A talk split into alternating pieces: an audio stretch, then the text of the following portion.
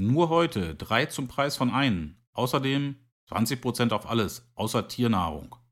Und Cyber Days und Black Friday in einem. Jawohl ja. Das alles wollen wir haben und natürlich noch eine Salami obendrauf.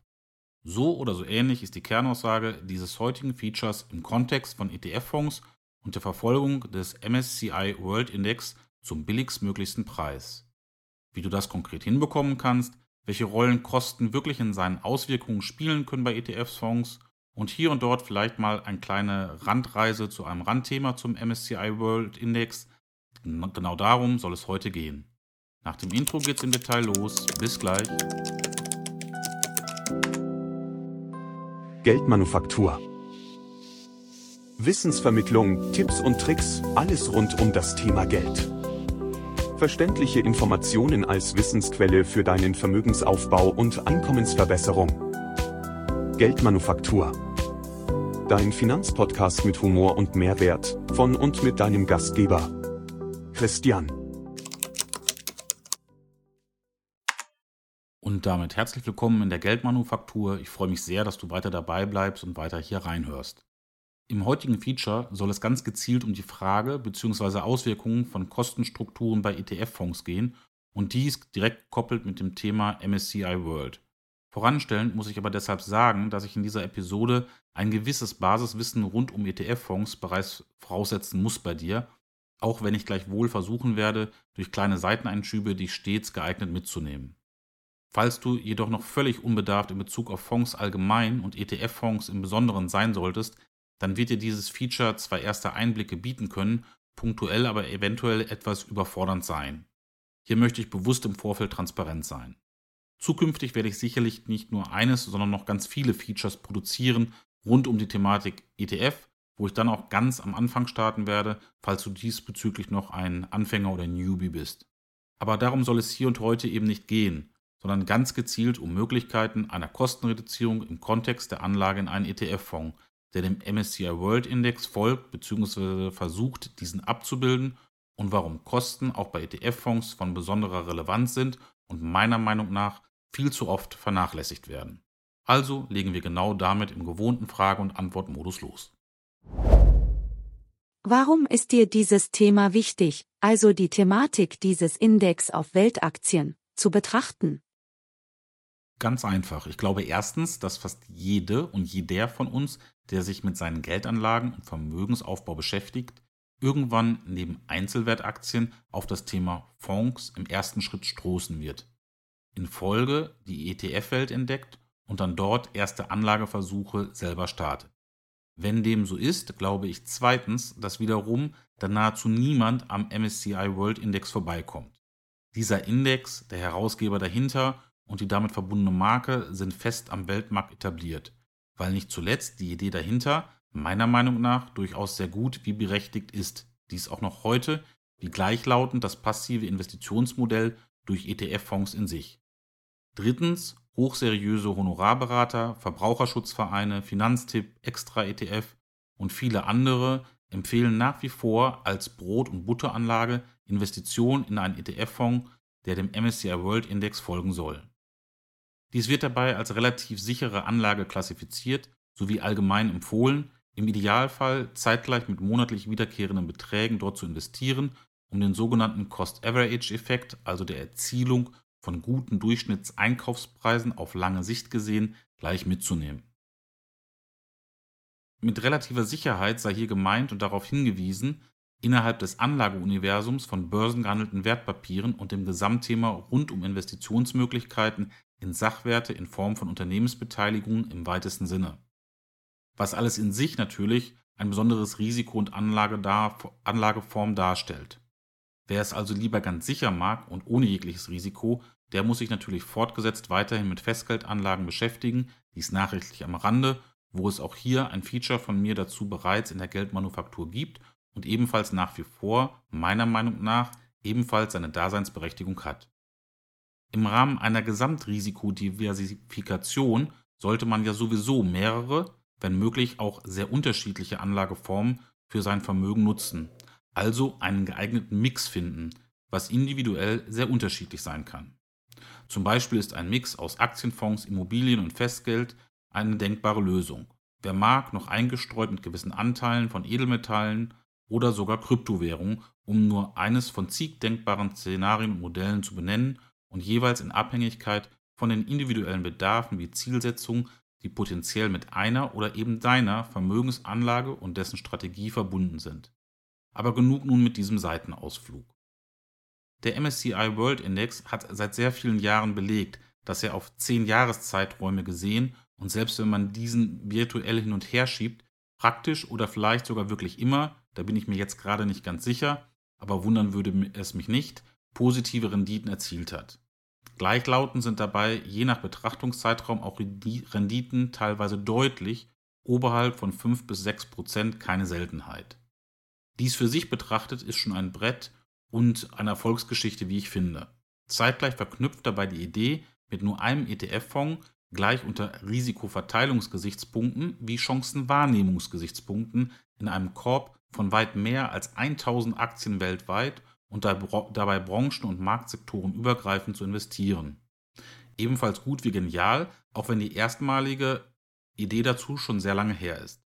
Deshalb wird sie heute von der Grundsatzidee her aber auch nicht pauschal schlechter, nur weil sie älter ist und wie gesagt, die Erfolgsstory des MSCI World Index hält weiterhin an, trotz gewisser Kritikpunkte, die es gibt oder man zumindest sehen kann und hier bewusste Entscheidungen treffen sollte, wenn man mag aber meiner Meinung nach auch nicht zwingend muss, schon gar nicht als eventueller Börsenneuling. Aus all diesen und vielen anderen Gründen mehr ist meiner Meinung nach bis heute ein Invest in einen ETF-Fonds, der dem MSCI World folgt, durchaus berechtigt. Nicht zuletzt durch die hohen Einlagen vieler Privatinvestoren wird diese Sichtweise meines Erachtens ergänzend gestützt.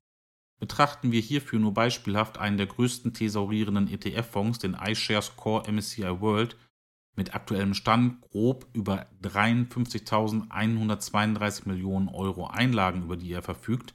Du hast richtig gehört, 53.132 Millionen Euro an Einlagen und der im Rahmen eines Sampling-Verfahrens dabei 1517 Einzelwerte, also Aktienpositionen, abbildet und in sich vereint. Aufgelegt wurde dieser ETF-Fonds, also verfügbar emittiert, bereits am 25. September 2009 mit einer für damals bemerkenswert niedrigen Kostenquote von 0,2 Prozent per anno. Dies ist schon ein, nennen wir es mal, interessanter Klopper oder netter Brummer. Trotz durchaus immer mal wieder aufkommender Zweifel dritter und teilweise wie schon benannt hier und dort bezüglich bestimmter teils berechtigter Kritik lässt sich meiner Meinung nach dennoch festhalten, dass der MSCI World Index nach wie vor seine Daseinsberechtigung hat und wiederkehrend seine Erfolge unter Beweis stellt. Wem er nicht gefällt, dem bieten andere Indexhäuser diverse andere Varianten von Weltfonds an und selbst innerhalb von MSCI selber gibt es diverse Varianten von Weltfonds. Oder beziehungsweise Weltfonds ist in dem Zusammenhang falsch, also Indizes, die eine Weltanlage abbilden und vorgeben. Noch einmal zur Erinnerung, trotz aller Bekanntheit, der MSCI World Index bietet sozusagen zeitgleich Zugang zu und Zugriff auf die internationalen Aktienmärkte in 23 Industrieländern. Die Verteilung bzw. Gewichtung von Einzelwerten erfolgt hierbei nach bestimmten vom Indexgeber vorgesehenen Kriterien, auf deren Details wir aber an dieser Stelle nicht weiter eingehen wollen, weil dies nicht das heutige Hauptthema sein soll. Wenn dich dies direkt näher interessiert, google es an dieser Stelle bitte kurz selber nach. Okay, aber wenn es darum im Kern heute also gar nicht als Hauptthema gehen soll, also die Struktur dieses Index im engeren Sinne, worum geht es dir denn dann? Du hast ja insbesondere den dir wichtigen Aspekt der Kosten angesprochen, oder nicht? Korrekt, und genau da möchte ich heute einen kleinen Hauptschwerpunkt setzen, bei den Kosten und ihren Auswirkungen, was gerade unter ETF-Investoren meines Erachtens und teilweise fahrlässig vernachlässigt wird. Denn mit einer Vermögensanlage verbundene Kosten sind stets von herausragender Bedeutung für die spätere reale Rendite, die du erzielen kannst, willst, möchtest oder wie auch immer. Hierauf wird sich aber gerade im ETF-Umfeld meiner Meinung nach häufig viel zu wenig konzentriert, vielmehr auf andere Rahmenfaktoren und Eckdaten eines ETF. Dabei kann man und konkret auch du gerade hier an der Renditeschraube direkt drehen und somit unmittelbar steuern. Denn dies sind feste und nicht variable Berechnungs- und damit Kalkulationsfaktoren. Was glaubst du denn, woran dies liegt, dass manche Anlegerinnen und Anleger hierauf nicht so sehr achten, bei ihren Vermögensanlagen. Nun ja, ETF-Fonds sind trotz der vollen Etablierung seit vielen Jahren, eher sogar Jahrzehnten am Markt, im europäischen und deutschen Raum noch nichtsdestotrotz eine relativ junge und in super breiter Masse noch gar nicht so bekannte Anlageform, wie diejenigen vermuten würden, die dort schon seit eventuell sehr vielen Jahren investieren und sich in diesem Umfeld bewegen. Sehr vereinfachend gesagt sind ja ETF-Fonds wie reine oder echte Indexfonds Dito ein wenig der Gegenentwurf zum gerade im europäischen Raum bisher althergebrachten und favorisierten klassischen und damit aktiv von einem Manager oder Manager-Team betreuten Aktienfonds, der Dito eine bestimmte Anlageidee und Marktsegment, aber mit vielen Freiheiten für diese Manager bedient. Hierbei ist es so, dass alleine durch das Management selbst, Stichwort unter anderem Boni für die Manager, wie ebenso durch die historisch gewachsenen Produktstrukturen ein nicht unerheblicher Kostenapparat entsteht und fortlaufend besteht. Nur stichpunktartig benannt das sogenannte Ausgabeaufgeld oder Ausgabezuschlag bei Ankauf eines solchen aktiven Fondsanteils oder die recht hohen jährlichen, nennen wir es mal Verwaltungskosten, je nach aktiven Aktienfonds und Marktsektor auch heute noch von durchaus 2,5 Prozent bis hin zu in noch eher selteneren Fällen mehr als 6 Prozent.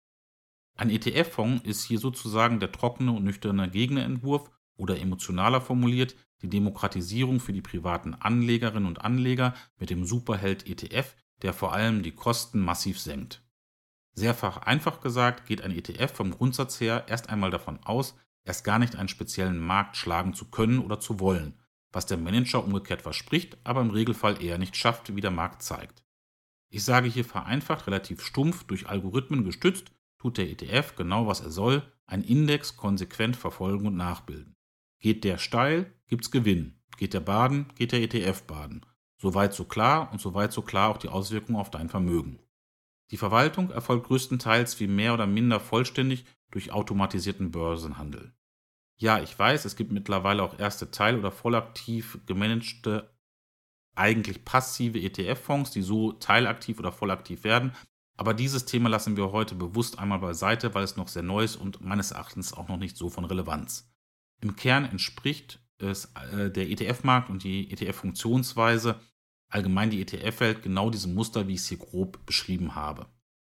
Innerhalb dieses ETF-Universums waren diese selbst bei Wahrnehmung gerade durch private Investoren eine Art gefühlte Offenbarung. Weil der private Anleger entdeckte, ein ETF kostet pro Jahr nun in der Regel selten mehr als 0,6% und häufig lediglich irgendwas im Bereich von 0,2 bis 0,4%, gefühlt und im Verhältnis zu einem aktiv gemanagten Fonds also wirklich spottbillig. Ich sage, dass dies wiederum zwar sicherlich nicht bei allen, aber durchaus bei nicht wenigen Anlegerinnen und Anlegern dazu führt, zunächst einmal im allgemeinen Sinne, dass man sich beim Investieren in einen ETF-Fonds vorrangig darauf konzentriert, in welchen Markt möchte ich investieren, welche ETF gibt es da, gibt es welche von meiner Lieblingsbank bzw. Lieblingsfondsgesellschaft, wie wird dort die Indexabbildung repliziert, ist das eine vollständige Replikation durch Aktienkauf und physischer Hinterlegung oder ist es eine synthetische Abbildung, wie groß ist das gesamte Fondsvermögen, ist der Fonds thesaurierend, also wiederanlegend oder direkt ausschüttend, etc. etc. Und letztlich suche ich mir so das raus, was ich will und das, was ich haben möchte und äh, haben will und haben möchte, und das war es dann. Wieder gemünzt auf das Ausgangsthema MSCI World Index kann dies schnell dazu führen, dass dann, wenn man sich mit anderen ETF-Anlegern austauscht oder allgemein sich irgendwo kurz Beratung in Foren holt, dass dann Sätze fallen wie, ach, MSCI, MSCI World willst du? Ja, das ist gut, ist zwar ein bisschen langweilig, aber eine klasse Brot- und Butteranlage. Kannst du fast jeden ETF nehmen, ist eigentlich schon fast egal, die tun sich alle nicht viel. Ist in jedem Fall eine sichere Sache, nur ausreichend groß sollte der Fonds sein. Ansonsten hab einfach viel Spaß damit, wahrscheinlich wird es dir eher langweilig. So oder so ähnlich, hier natürlich sehr plakativ und provozierend von mir dargestellt, könnten entsprechende Äußerungen wie auch deine Rechercheergebnisse dazu sein. Was ich damit sagen will, ist, dass gerade in dem großen, nennen wir es mal Sammelbecken, nicht immer kostensensitiv agiert wird, was sich auf deine Rendite, vor allem auf lange Sicht, nicht unerheblich, in Klammern potenziell negativ, auswirken kann. Ich denke, dass dies relativ nahe dran ist an gewissen Realitäten, was du da erzählst. Auf jeden Fall praxisbezogen nicht unrealistisch und kann so vorkommen. Dann lass uns doch gemeinsam tiefer einsteigen in die Thematik und erkläre uns dies mit den Kosten, was du konkret meinst. Worauf sollte ich also, ganz konkret achten? Kein Problem. Bei jedem ETF werden absolut transparent und nahezu überall im Netz einsehbar seine Rahmenbedingungen und Eckdaten veröffentlicht für dich. Dies ist zum Beispiel das Emissionsdatum, das aktuelle Fondsvolumen, die Verteilung nach Regionen, die Fondswährung, zum Beispiel Euro oder US-Dollar, die Replikationsmethode mit echter physischer Replikation und damit Hinterlegung von Aktienwertpapieren als Beispiel oder eben die synthetische Methode, zum Beispiel durch Swaps. Ähm, dieses und vieles mehr findest du an vielen Stellen veröffentlicht, sowohl auf den Webseiten der Fondsgesellschaften selber als auch in diversen Vergleichsportalen wie Just ETF, Extra ETF und an anderen Stellen. Hierzu gehört auch die Angabe, und die ist für deine Rendite von erheblicher Bedeutung, die Angabe der allgemeinen Kostenquote. Der genaue Begriff lautet abgekürzt TER. Diese Abkürzung steht für Total Expense Ratio, übersetzt Gesamtkostenquote. Die Fondsgesellschaft, also zumeist eine große herausgebende Bank oder reine Fondsgesellschaft, entnimmt diese jeweils dem Fondsvermögen, so auch deinem anteiligen Fondsvermögen. Vereinfacht ausgedrückt zahlst du also indirekt die Kosten unter Inkaufnahme einer etwas schlechteren Wertentwicklung deines jeweiligen ETF-Fonds. Als Randnotiz und eventuell wichtige Abgrenzung oder Ergänzungsinformationen vielmehr für dich dabei der Hinweis, dass zeitgleich die TER nicht alle Kosten darstellt, was man als Anfänger und Laie schnell dann vermuten könnte. Dies ist gerade nicht der Fall. Viele andere Kosten und Gebühren können sich ergänzend auf deine spätere Rendite mehr oder minder stark auswirken. Zum Beispiel können dir beim Kauf von ETF-Fondsanteilen diverse Kosten über dein Depot entstehen bei deiner Bank, am Börsenhandelsplatz und so weiter. Laufende jährliche Depotgebühren kommen neben diesen einmaligen Kosten gegebenenfalls hinzu, je nachdem, was für ein Depot du bei welcher Bank hast und welche Bedingungen dort gelten.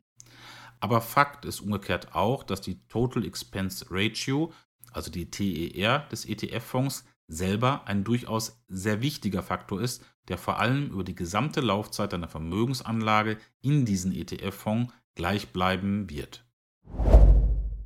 Okay, das habe ich jetzt verstanden und ist recht gut klar geworden.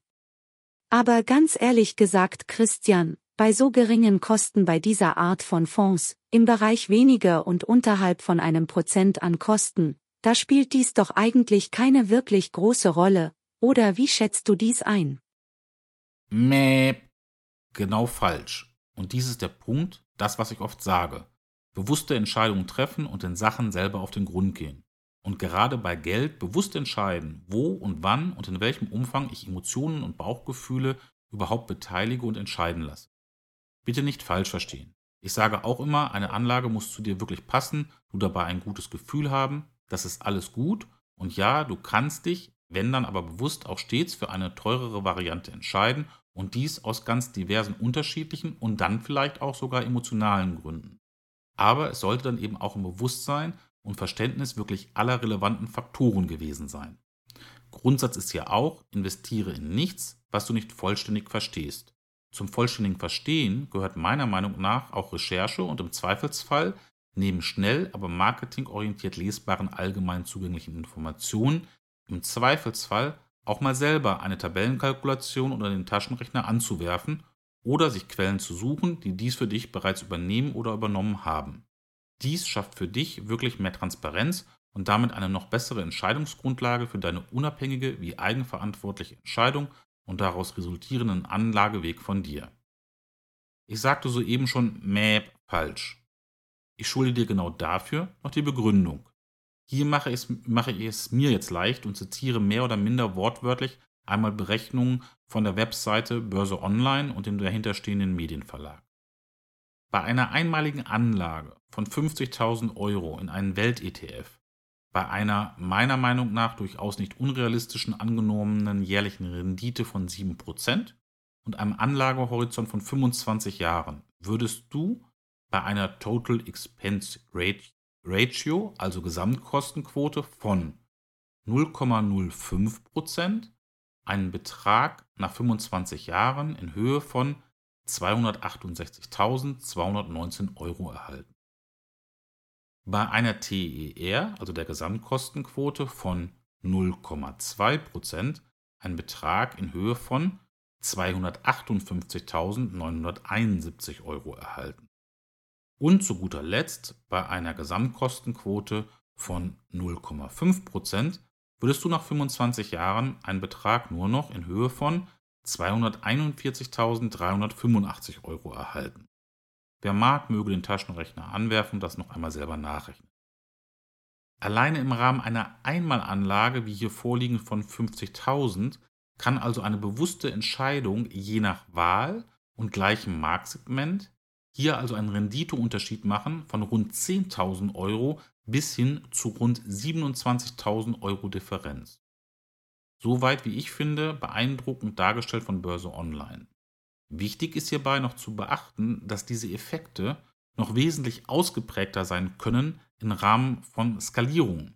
Soll heißen, verlängere die Anlagezeiträume, füge laufende wie weitere einmalige Investitionen hinzu oder alternativ initial einmalig noch höhere Investitionen und berechne bzw. prüfe dann die Ergebnisse und die damit verbundenen Effekte.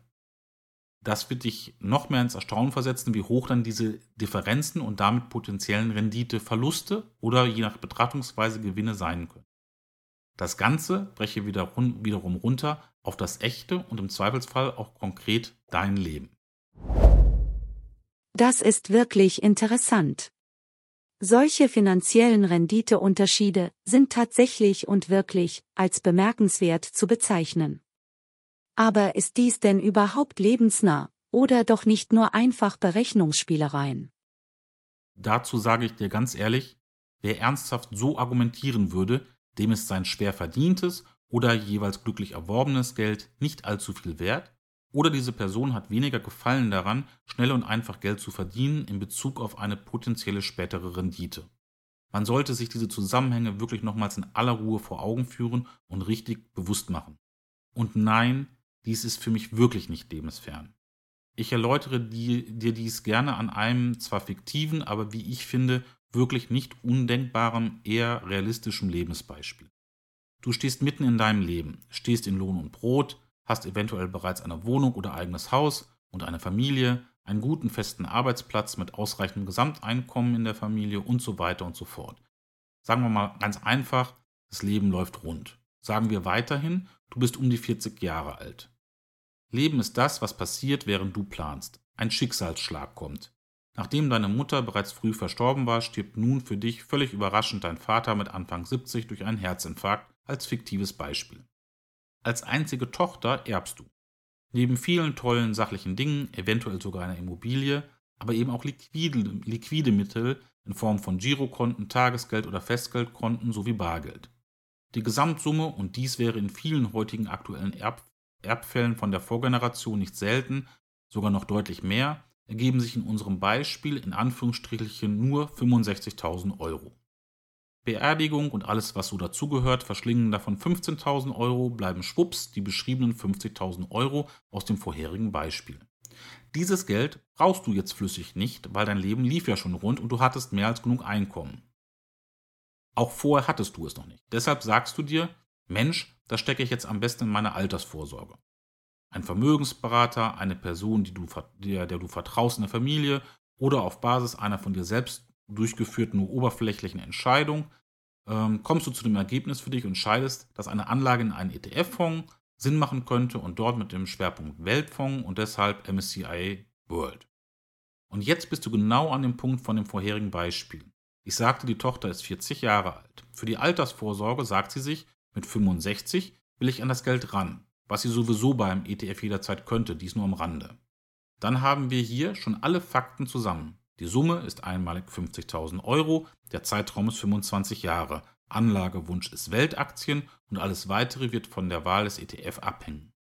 Mit einer späteren Unterschrift oder Klick, hier sprechen wir im Zweifelsfall über wenige Minuten, in denen du das tust, wird nun die Entscheidung im Extremfall, wie ich vorhin erläuterte, über 27.000 Euro Differenz oder wenn es weniger wären, 5.000 oder 10.000 Euro am Ende des Tages entschieden. Erstens ziemlich krass, wie ich finde. Zweitens ein sehr netter Minutenlohn. Ein, einmal im Leben sich wie Erling Haaland fühlen, würde ich da sagen. Unrealistisch? Ich denke, genau das Gegenteil ist die Wahrheit. Tatsache und wirklich erstaunlich. So wie du es jetzt dargestellt und erläutert hast, wird es wirklich auch in der Praxis denkbar, im Sinne einer Alltagssituation, und damit sehr lebensnah. Sehr interessant, und dies sensibilisiert für zukünftig sehr bewusste Entscheidungen von mir. Kannst du dies für uns jetzt noch einmal in einen Zusammenhang zur Anlage in Weltaktien bringen? Gerne und ja genau. Deshalb zieht der Titel dieses Features auf den MSCI World ab, weil dieser Index ja historisch gesehen das Paradebeispiel und bisherige Referenzmodell dafür ist, wenn viele Privatanlegerinnen und Privatanleger in einen ETF-Fonds eigenverantwortlich oder gesteuert von Dritten investieren. Und ich glaube, ich liege dabei nicht so falsch, dass zum Beispiel diesbezüglich auf die Gesamtkostenquote bezogen und deren Auswirkungen im Detail so transparent nicht unbedingt eingegangen werden würde. Vielleicht bei einem sehr guten und verantwortlich handelnden Honorarberater, wer weiß das schon. Die Anlage Welt und da, damit MSCI World ist genau deshalb ein sehr gutes Beispiel, weil es hier zig Herausgeber, also Banken respektive Fondsgesellschaften gibt, die solche ETF-Fonds emittieren und du somit beziehen kannst. Und wenn du dir hier den Markt anschaust, wirst du sehen können, dass die Gesamtkostenquoten hier durchaus eine wie hier von mir dargestellte Bandbreite haben können. Ich nenne lediglich auszugsweise mal einige ETF-Fonds, die alle explizit in den MSCI World Index investieren. Sorry, diesem folgen und beziehe mich hierbei nur auf den Faktor Total Expense Ratio TER, also die Gesamtkostenquote. Die drei größten sind iShares Core MSCI World mit einer TER von 0,20%, X-Tracker MSCI World mit 0,19 TER und HSBC MSCI World mit 0,15 TER. Die drei laut Just ETF Portal günstigsten MSCI World ETF Fonds von Amundi, Luxor und SPDR spricht sich garantiert anders aus, liegen wiederum einheitlich bei 0,12%, was dann zum iShares schon 0,08% Differenz ausmacht und damit für mich persönlich erheblich sein könnte, eher müsste, neben der Abwägung weiterer potenziell wichtiger Faktoren. Ebenso gibt es aber auch ohne weiteres deutlich bezüglich der Gesamtkostenquote TER teurere ETF-Fonds von allen hier benannten Emittenten. Nur beispielhaft von iShares gibt es einen ausschüttenden mit 0,50% TER, von der DECA den MSCI World UCITS mit 0,31% und so weiter. Ich breche auch dies einmal wieder lebensnah runter, um dir das beispielhaft zu erläutern. Ich versuche es zumindest. Du wirst aus durchaus sehr berechtigten und guten Gründen Hausbankkunde der Sparkasse. Sparkasse und Deka kommt dir im Zusammenhang vielleicht recht bekannt vor oder die hängen doch irgendwie zusammen. Jetzt stell dir noch einmal das Beispiel von meinem vorhin beschriebenen fiktiven Erbfall vor. Du dackelst also nach der Beerdigung deines Vaters und im entsprechenden Abstand, als du zur Ruhe gekommen bist, zu deiner Sparkasse und möchtest dort die 50.000 Euro investieren. Du gibst dort vor, du willst gerne in Weltaktien investieren, aber nicht in Einzelwerte und du hättest von modernen ETFs gehört, die seien doch günstig.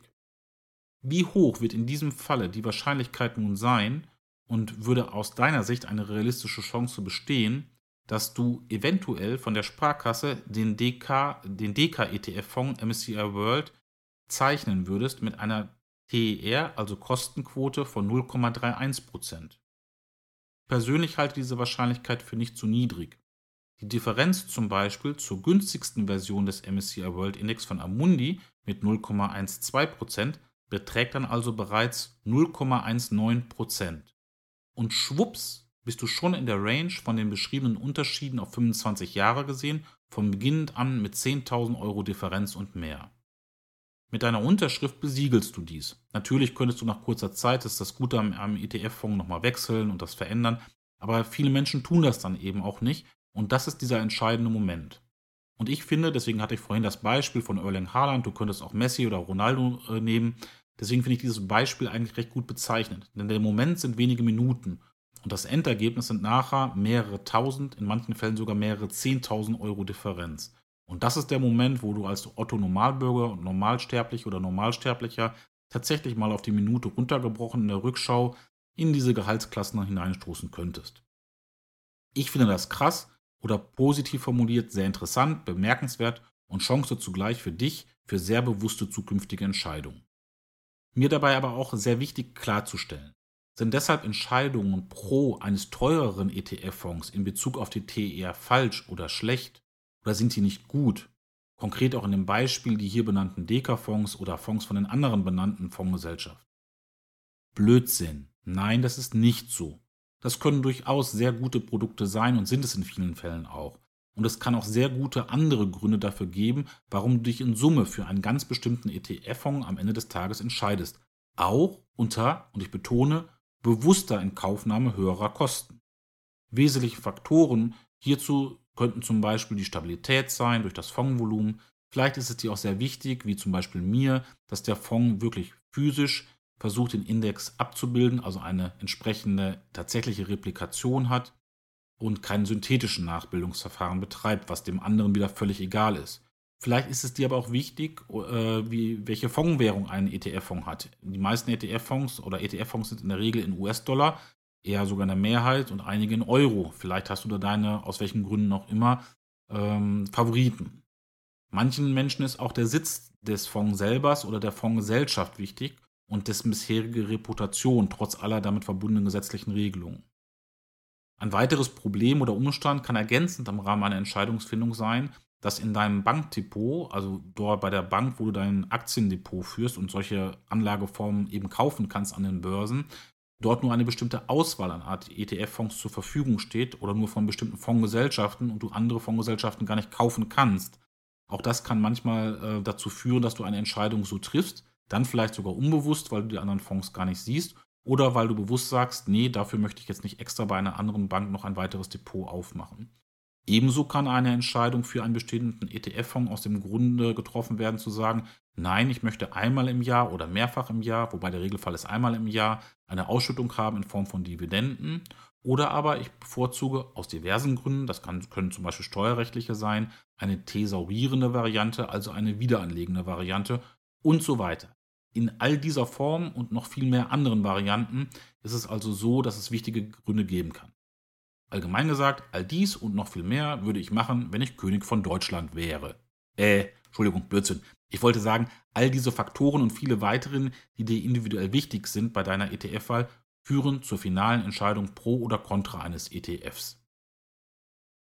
Mein Ziel hier und heute war damit lediglich, dich zu sensibilisieren, dass innerhalb deiner Bewertungskriterien und Entscheidungsgründe pro oder, pro oder contra eines bestimmten ETF-Fonds innerhalb einer möglichen Auswahl unter mehreren der gleichen grundsätzlichen Strategie und Kategorie und Marktsegment du den Aspekt und Faktor wie späteren potenziellen Effekt der Gesamtkostenquote TER, der Total Expense Ratio, nicht aus den Augen verlieren, sondern vielmehr einen besonderen Fokus berechtigterweise hierauf stellen solltest. Verstanden, und ja, die Kernaussage ist jetzt angekommen bei mir. Eine wichtige Frage für mich ist jetzt aber an dieser Stelle, wie sollte ich jetzt in Folge verfahren, wenn ich feststelle, dass ich in eine solche Anlage mit zu hoher Gesamtkostenquote investiert hatte? Denn diese Kosten bleiben ja laufend vorhanden. Ergänzend die Frage, was sollte ich tun im Falle von gewünschten Folgeinvestitionen meinerseits in den Sektor von Weltaktien? Rein um dieses Feature heute nicht zu lange werden zu lassen, gehe ich jetzt hier nicht auf alle Details ein und beantworte dies eher oberflächlich, etwas flapsig und hoffentlich ohne allzu arrogant rüberzukommen. Für mich gilt, häufiges Hin und Her macht die Kasse unnötig leer. Mit dem Spruch meine ich, dass mit Tauschen, Kaufen und Verkaufen und dies in hoher Frequenz stets viele weitere, in Klammern unnötige Kosten verbunden sind, die Renditen langfristig schmälern können und dieses Thema hatten wir ja schon am Rande. Dann kommt ein zweiter, noch wichtigerer Faktor ins Spiel, vor allem je nach Gesamtanlagevermögen sowie vorheriger Fondswahl in Bezug auf thesaurierend wie ausschüttende Varianten. Ein Verkauf und Tausch zu bestimmten Zeitpunkten könnte für dich eventuell steuertechnisch nicht vorteilhaft wie erheblich sein. Die ganz ehrliche und fairste Antwort darauf ist also, es kommt auf deinen Einzelfall ganz konkret an und dies kann ich in einem solchen Feature natürlich überhaupt nicht und auch nicht in Ansätzen beurteilen. Aber ich will mich dennoch einer Antwort hier nicht völlig unfair entziehen. Grob sage ich zu dieser Frage also Folgendes. Wenn du ganz konkret einen MSCI World bereits hast und der war und ist etwas teurer, was die Gesamtkostenquote pro Jahr angeht, im Verhältnis zu einem neuen, den du zum Beispiel aufgrund dieser Episode nach nochmaliger Prüfung jetzt bevorzugen würdest, dann geht die Welt absolut, und dies betone ich, nicht unter. Das Beste ist, dass du überhaupt schon investiert bist und du wirst mit einem MSCI World über mehrere Jahre gesehen in irgendeiner Form auf jeden Fall Freude haben. Der andere Fonds ist also deshalb nicht pauschal falsch oder schlecht. Das hatte ich ja auch schon erklärt. Was ich also machen würde, ich würde das Geld dort belassen, wo du es bereits investiert hattest und diese ETF-Fonds, also diesen ETF-Fonds in MSCI World nicht weiter anfassen. Und für die Zukunft würde ich eine neue einmalige Anlage wie ebenso Sparpläne auf den bezüglich der Gesamtkostenquote dann günstigeren neuen ETF-Fonds in Folge umstellen. Dies dürfte in sehr vielen Fällen der dann sinnvollste Weg in Summe sein und somit wahrscheinlich auch für dich. Hier und dort hast du heute unterschwellig, immer mal wieder ansatzweise, vorhandene Kritik an dem Konzept Weltfonds anklingen lassen.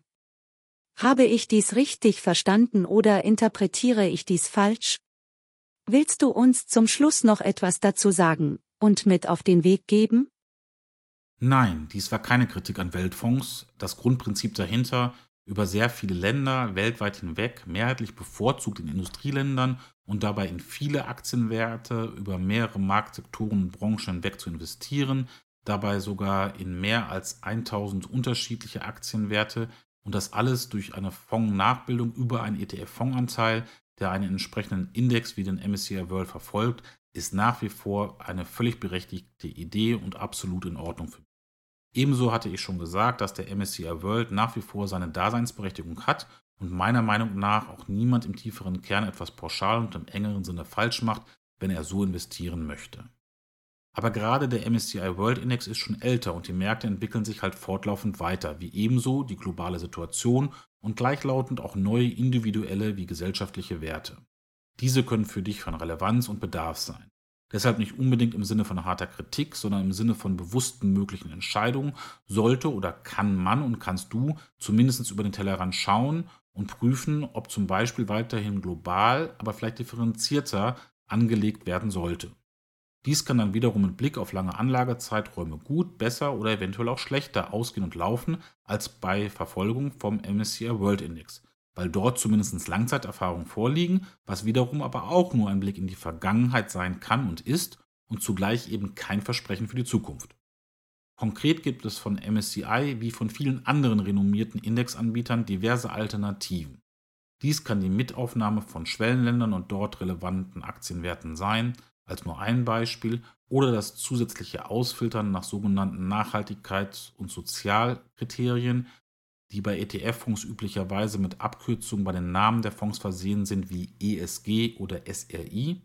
Damit ist gemeint, dass umwelttechnische und ethische Ansätze eine stärkere Wirkung entfalten in solchen Vermögensanlagen, sprich ganz konkret Aspekte von Klimaneutralität, guter Mitarbeitendenführung, und dass keine Aktienwerte ähm, ja, in dem Index sich abbilden und beschafft werden oder diese Werte eben entsprechend geeignet rausgefiltert werden von Firmen, die in Bereich und Branchen der Waffenindustrie zum Beispiel unterwegs sind oder der Pornografie, der Tabakherstellung und ähnlichem Dingen. So ein bisschen mit dem alten Google-Spruch Don't be evil. Die Möglichkeiten wirken zumindest in diesem Gesamtkontext nahezu schon unbegrenzt und fast jeder Bedarf kann gedeckt werden. Dies ist spannend, aber auch herausfordernd und eventuell manchmal auch überfordernd zugleich für neue Anlegerinnen und Anlegern, die vielleicht sogar zum allerersten Mal am Markt tätig sind. Mit solch einem Feature wie heute, aber auch zukünftigen weiteren Produktionen dieser Art zum Thema ETF-Fonds möchte ich zumindest einen kleinen Beitrag leisten, dass das Ganze etwas verständlicher wird, durch Tipps und Tricks man ein Gefühl bekommt und einen besseren Einblick. Schauen wir mal, wo dahin die Reise geht. Aber kehren wir noch einmal konkret zurück zum MSCI World selber. Kritikpunkte, wenn man sie so nennen möchte, äh, gibt es und sind für mich, wobei das eigentlich für mich eher ein Ergebnis der Indexstrategie selber ist und dessen Gewichtungen, dass allgemein der Aktienmarkt der USA innerhalb dieses Index deutlich übergewichtet ist und innerhalb dessen wiederum selbst vor allen Dingen der IT-Sektor mit den großen IT-Werten und Aktiennamen äh, namentlich Microsoft, Apple, Amazon und Co. in sich wiederum gemeinsam nochmal einen Überhang bilden. In Summe spricht man dann gerne umgangssprachlich von Klumpenbildung oder einem Klumpenrisiko. Wie gesagt, Hier gibt es dann wiederum viele interessante Alternativen, wenn man dies eben wünscht. Eine Möglichkeit und angefangen damit besteht zum Beispiel die Möglichkeit, sich aus diversen einzelnen ETF-Fonds sein eigenes Weltportfolio basteln zu wollen. Dafür brauchst du aber erstens, wenn du es monatlich machen wollen würdest, eine deutlich, im Zweifelsfall relativ deutlich höhere Rate als bei normalerweise bei Autonomalbürger üblichen Sparraten, die je Monat zur Verfügung stehen, oder du bräuchtest zumindest einmalig einen sehr deutlich höheren Betrag. Die in unserem Beispiel benannten 50.000 Euro würden das aber auf jeden Fall äh, ermöglichen, um mal ein Beispiel zu nennen. Die Problematik ist, du müsstest dich dann aber selber wiederkehrend um das sogenannte Rebalancing deiner ETF-Fonds kümmern, also dass das ausgewogene Verhältnis, was du dir für dein Weltportfolio dann überlegt hättest, auch beibehalten wird aufgrund der Wertentwicklung der unterschiedlichen Teilfonds. Das alles ist sehr aufwendig, du müsstest dich sehr intensiv damit und vor allen Dingen regelmäßig wiederkehrend beschäftigen. Nicht jedermanns Sache. Eine weitere Alternative wäre das Ausweichen hin zu anderen ETF-Fonds, die in Nuancen eben einen anderen Ansatz eines globalen Index anbieten und verfolgen. Bis hin zu neuen und vermutlich, das müssen Sie noch unter Beweis stellen, relativ innovativen Fonds, wie zum Beispiel den vom äh, gerade in Deutschland sehr bekannten und von Anfang an dabei gewesenen ETF-Guru Gerd äh, Kommer. Ähm, ich betone das ETF-Guru als Wort hier absolut positiv gemeint, der nun, wenn man so will, seinen eigenen ETF-Fonds veröffentlicht hat. Äh, das hat er bei LNG getan. Der Fonds heißt konkret, der ETF-Fonds heißt konkret LNG Gerd Kommer Multifaktor ETF. Wenn man so will, hört man das schon mit Multifaktor. Da ist so ein bisschen auch so dieses Smart Beta mit drinnen. Also es soll halt sehr innovativ sein und Multifaktor bedeutet eben auch, er berücksichtigt sehr viele Multifaktoren. Damit das möglich ist, wurde nach den Maßgaben, Vorstellungen, wie auch immer, von Gerd Kommer gemeinsam mit LG ein spezieller eigener Index entwickelt. Ich sage jetzt mal, wenn man so will, der Gerd Kommer Index. Äh, das ist aber jetzt so meine persönliche Interpretation und Meinung. Dazu sei aber auch angemerkt, dass dieser ETF zwar aktuell tatsächlich sehr viele Einzelwertpositionen enthält, äh, er auch sukzessive die allgemein relevante Grenze jetzt von 100 Millionen Euro Fondsvolumen geknackt hat, was sehr wichtig und ein toller Erfolg für den Fonds ist. Aber, und das ist mir sehr, sehr wichtig, weil wir heute deutlich mehrfach davon gesprochen haben und das unter Rendite, Effekten und Gesichtspunkten durchaus eine Rolle spielt, ist dieser Fonds zum Beispiel auch mit einer Gesamtkostenquote, also der Total Expense Ratio, pro Jahr von immerhin stolzen 0,5 Prozent äh, ja, äh, versorgt oder weist er auf. Das ist also seine Kostenquote. Und äh, für mich ganz persönlich ist das ein durchaus berechtigter und zumindest gewisser Kritikpunkt, so will ich es mal ähm, formulieren. Wie sich diese neue Idee und dieser Fonds ähm, mit einem anderen Weltansatz dann entwickelt, der insbesondere tatsächlich auch dazu führt, dass äh, die USA zum Beispiel nicht so stark gewichtet sind, ähm, das wird dann tatsächlich die Zukunft eben zeigen, äh, weil erst dann kann man in die Vergangenheit schauen und im Idealfall ein bisschen prognostizieren für die Zukunft. Heißt also abwarten. Ähm, oder dabei sein. Ganz wie man meint, wie immer Geschmackssache, deine Entscheidung. Als Zwischeneinschub möchte ich an dieser Stelle aber auch noch ein paar Dinge anmerken aus Transparenzgründen wie Warngründen. Und zwar dahingehend, dass äh, auch ich selber natürlich in ETF-Fonds äh, investiert bin, das bei unterschiedlichen Emittenten, also unterschiedlichen Fondsgesellschaften. Und dabei gibt es auch ETF-Fonds, die in den MSCI World investieren. Ja, auch in den ganz normalen alten Index. Ich bin aber auch in ganz anderen Marktsektoren unterwegs, aber grundsätzlich auch in diesem Sektor investiert. Ob daraus ein Interessenkonflikt für dieses Feature besteht, das beurteile bitte selber. Ich kann es dir aus Transparenzgründen nur sagen. Ähm, und ja, da sind auch Fonds dabei von einem der benannten oder sogar im Zweifelsfall mehreren der hier benannten Fondsgesellschaften, zu denen ich aber ansonsten in keinerlei Beziehung stehe, keinerlei Vergütung bekomme oder sonstiges, sondern das sind einfach die gängigen Marktplayer, die ich halt hier benannt habe. Ähm, grundsätzlich sei damit auch nochmal ganz klar angemerkt und klargestellt, alles, was ich dir hier erzähle, was ich dargestellt habe, sind alles nur ja, technische Markterklärungen zu den Zusammenhängen der Wirtschaft, in diesem speziellen Fall mit einem besonderen Fokus auf ETF, wie da die Techniken funktionieren, wie da eventuell gewisse wirtschaftliche Zusammenhänge sind oder Kostenzusammenhänge sind, alles, was mit der Beschaffung so ein bisschen zu tun hat, aber das alles ausdrücklich nur im Sinne einer redaktionellen Bereitstellung und Aufbereitung und Berichterstellung, wie ich diese Dinge ganz persönlich für mich sehe. Das ist ausdrücklich alles keine Handelsempfehlung für dich, keine allgemeine Empfehlung für dich und auch keine Aufforderung meinerseits an dich, in irgendeiner Form etwas bei dir zu verändern oder entsprechend zu handeln. Solltest du dies trotzdem tun, tust du das wie immer ausschließlich auf eigene Verantwortung und eigenes Risiko. Und bei solchen Anlageformen an der Börse können dir sehr, sehr hohe Verluste drohen, in Extremfällen vielleicht sogar bis zum Totalverlust. Also triff deine eigenen Entscheidungen und dies eigenverantwortlich. Ebenso erheben meine gesamten Beiträge in dieser Episode und auch in allen anderen Features nie einen Anspruch auf abschließende Vollständigkeit, Korrektheit, Aktualität oder dem aktuellen Stand der Wissenschaft und Technik, sondern auch das, ich bemühe mich nach bestmöglichen Recherchen, aber am Ende des Tages stelle ich mein Weltbild und meine Meinung dar. Ich weiß, total ätzend, total langweilig, da mussten wir durch. Und das musste natürlich also auch sein. Kennst du schon von mir und ist mir trotzdem immer wieder wichtig. Niemand soll später sagen können, ich sei schuld gewesen. Genau dies vorangestellt, jetzt aber als kleinen Dank für das lange Zuhören und auch Aushalten dieses Disclaimers, noch Bezug nimmt auf den eigentlichen Titel dieses Features und dieser Episode, mein letzter kleiner vielleicht Tipp oder eher Hinweis, sich etwas einmal anzuschauen, ob es äh, etwas für dich sein könnte.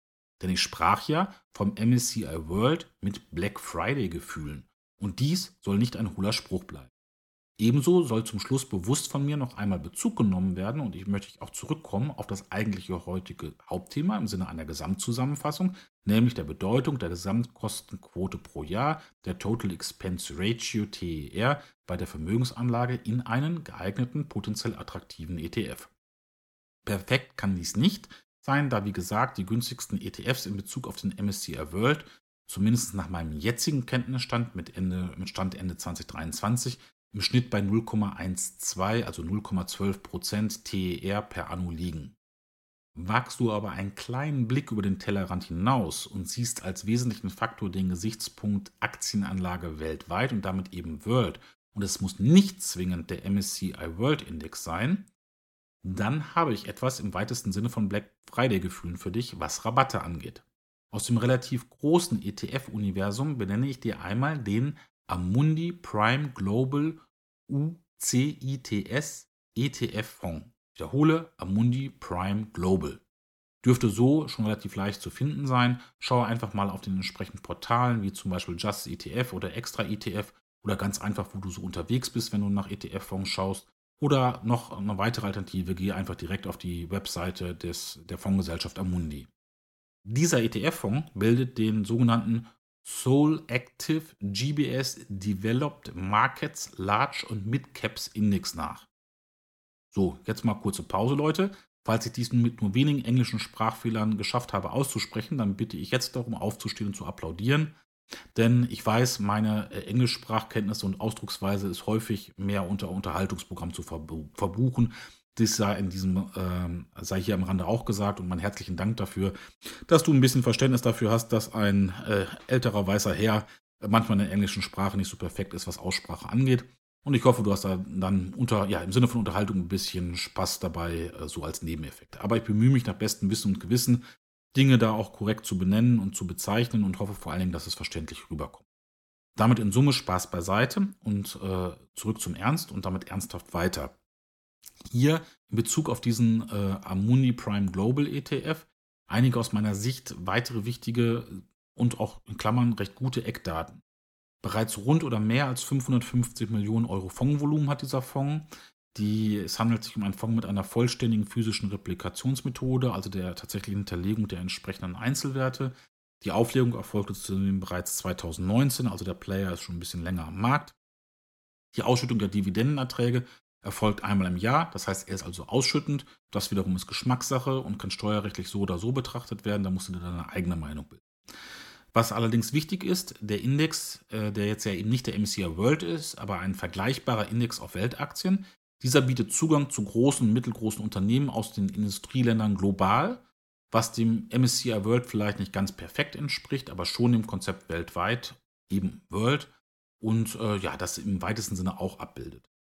Auf ein Jahr gesehen, laut Angaben von Just ETF in den dortigen Übersichten, erzielt er, eine Rendite, das ist dann im Prinzip so mehr oder minder das laufende Jahr, von plus 7,68 Prozent. Seit seiner Auflage im Jahr 2019 hat der ETF-Fonds Amundi Prime Global bisher plus 57,78 Prozent erzielt. Und was aber auch gesagt werden muss und erwähnt sei, rein, rein äh, wirklich beschränkt und in Betrachtungsweise auf das Jahr 2022 schloss er in 22 mit einem Minus von 13 Minus von 13,3 Prozent ab. Grundsätzlich aber, glaube ich, eine relativ stabile und auch vergleichbare Marktentwicklung, was das so anging. Und auch nie ganz vergessen, 2022 war ein sehr besonderes Jahr, wenn man an all die Krisen äh, denkt. Ich erwähne es nochmal nur nachrichtlich, solche Dinge wie Pandemie, Ukraine-Krieg etc. Ähm, Prognosen für die Zukunft wage ich gleich wohl trotzdem nicht. Keine Ahnung, was sich der nächste globale Verrückte da draußen in der Welt überlegt und damit auf die weltweiten Börsen und uns alle einschlägt und einprasselt. Ähm, das kann niemand wissen und äh, deswegen mache ich da auch keine Prognosen. Ich kann nur so Anregungen geben. Ich denke, da verstehst du auch, wie ich das meine. Jetzt aber, und jetzt komme ich auch wirklich dazu, das eigentliche Black Friday Highlight in Bezug auf diesen ETF-Fonds zum Schluss und damit auch als Abschluss für dich. Die Gesamtkostenquote dieses ETF-Fonds Amundi Prime Global beläuft sich auf, und jetzt Achtung, exakt 0,05 Prozent. Ich sag nur, viel Spaß da draußen damit, falls von Interesse für. Und ja, genau mit diesem Motto im Spaß gesagt, Hauptsache billig und Black Friday Emotions, verabschiede ich dich jetzt langsam aber sicher aus diesem Feature. Das, denn was mir jetzt nur noch bleibt, ist dir wirklich Danke zu sagen für deine wertvolle Zeit. Ich hoffe, du hattest ein wenig Freude und Unterhaltungswert mit dieser Episode und eventuell hast du auch einen gewissen Mehrwert für deine zukünftigen Alltagsentscheidungen in Sachen deiner eigenen Finanzen ja, vorgefunden und kannst dies im Kontext der Auswahl von ETF-Fonds, in die du investieren möchtest, verwenden. Wenn dem so ist, wäre das klasse und würde mich sehr freuen. So oder so sage ich an dieser Stelle, mache es gut, bis bald und bis die Nächte, dein Christian. Tipper, Tipper, Tipper. Ein Zeichen dafür, dass du es bald geschafft hast. Nun ist nur noch Outro-Time. Dies war ein Feature der Geldmanufaktur deinem Finanzpodcast rund um Themen deines Geldes und Vermögensaufbaus. Dein Gastgeber Christian und sein Projekt MyMPI Find Your Way hoffen, dass dir diese Episode gute Unterhaltung mit Mehrwert für deinen finanziellen Alltag geboten hat. Wenn dir der Beitrag und Podcast gefällt, wäre natürlich ein Abo und Daumen hoch für die Geldmanufaktur eine echt super Sache. Darüber würde sich Christian sehr freuen. Hinterlasse auch gerne Kommentare und Feedback. Und falls dir die Geldmanufaktur mit seinen Tipps und Tricks sowie der Wissensvermittlung wirkliche Mehrwerte bietet, lass doch deine lieben Freunde und Familie teilhaben daran. Mach ein wenig Werbung und Gutes soll man doch teilen. Das erhöht die Reichweite und wäre eine tolle Aktion von dir, die Christian unterstützt. Schon einmal vorab, vielen lieben Dank dafür. Falls die Geldmanufaktur dir gute Unterhaltung bietet und du noch einen Schritt weitergehen möchtest, bietet dir Christian qualitativ hochwertige und zeitgleich preislich sehr faire Online-Kurse an. Dies sowohl für den Bereich deiner Finanzen als auch für die Optimierung von Techniken und Kompetenzen im Bereich deiner persönlichen Entwicklung. Zeitgemäße Fort- und Weiterbildung, online, wann, wie und wo immer du magst. Klingt gut, oder? Bei Interesse schaue einfach einmal auf der Website mympi.info vorbei. Registriere dich dort völlig unverbindlich für die Akademie und erhalte alle Informationen. Ach ja, dann gleich noch ein Tipp für dich, falls dir dies Format gefällt, wirst du sicherlich auch die Denkmanufaktur mögen und gerne hören. Die Denkmanufaktur beschäftigt sich mit Themen des gesellschaftlichen Diskurses oder von aktueller Relevanz, wie ebenso spannende Themen des Alltagslebens, dies sind zum Beispiel Fragen und Themen der Achtsamkeit, Motivation, Kommunikation und vielen anderen mehr. Die Denkmanufaktur findest du überall dort, wo es Podcast oder eben auch die Geldmanufaktur gibt. Hör einfach mal rein, wenn du Lust und Zeit hast. Unterhaltung mit Mehrwert. Damit genug der Werbung und Schlussworte. Du willst hier langsam raus, völlig verständlich. Im besten Falle bist du schon gespannt auf die nächste Episode der Geldmanufaktur. Was jetzt noch bleibt? Ganz einfach. Herzlichen Dank zu sagen für deine wertvolle Zeit, die du mit dem Zuhören dieser Episode, dem Projekt von Christian geschenkt hast. Balsam auf die Seele eines Podcast-Produzenten. Also, noch einmal vielen Dank für deine Zeit und in diesem Sinne bis bald zu einem neuen Feature deines Finanzpodcasts, der Geldmanufaktur. Bis die Nächte und mache es gut.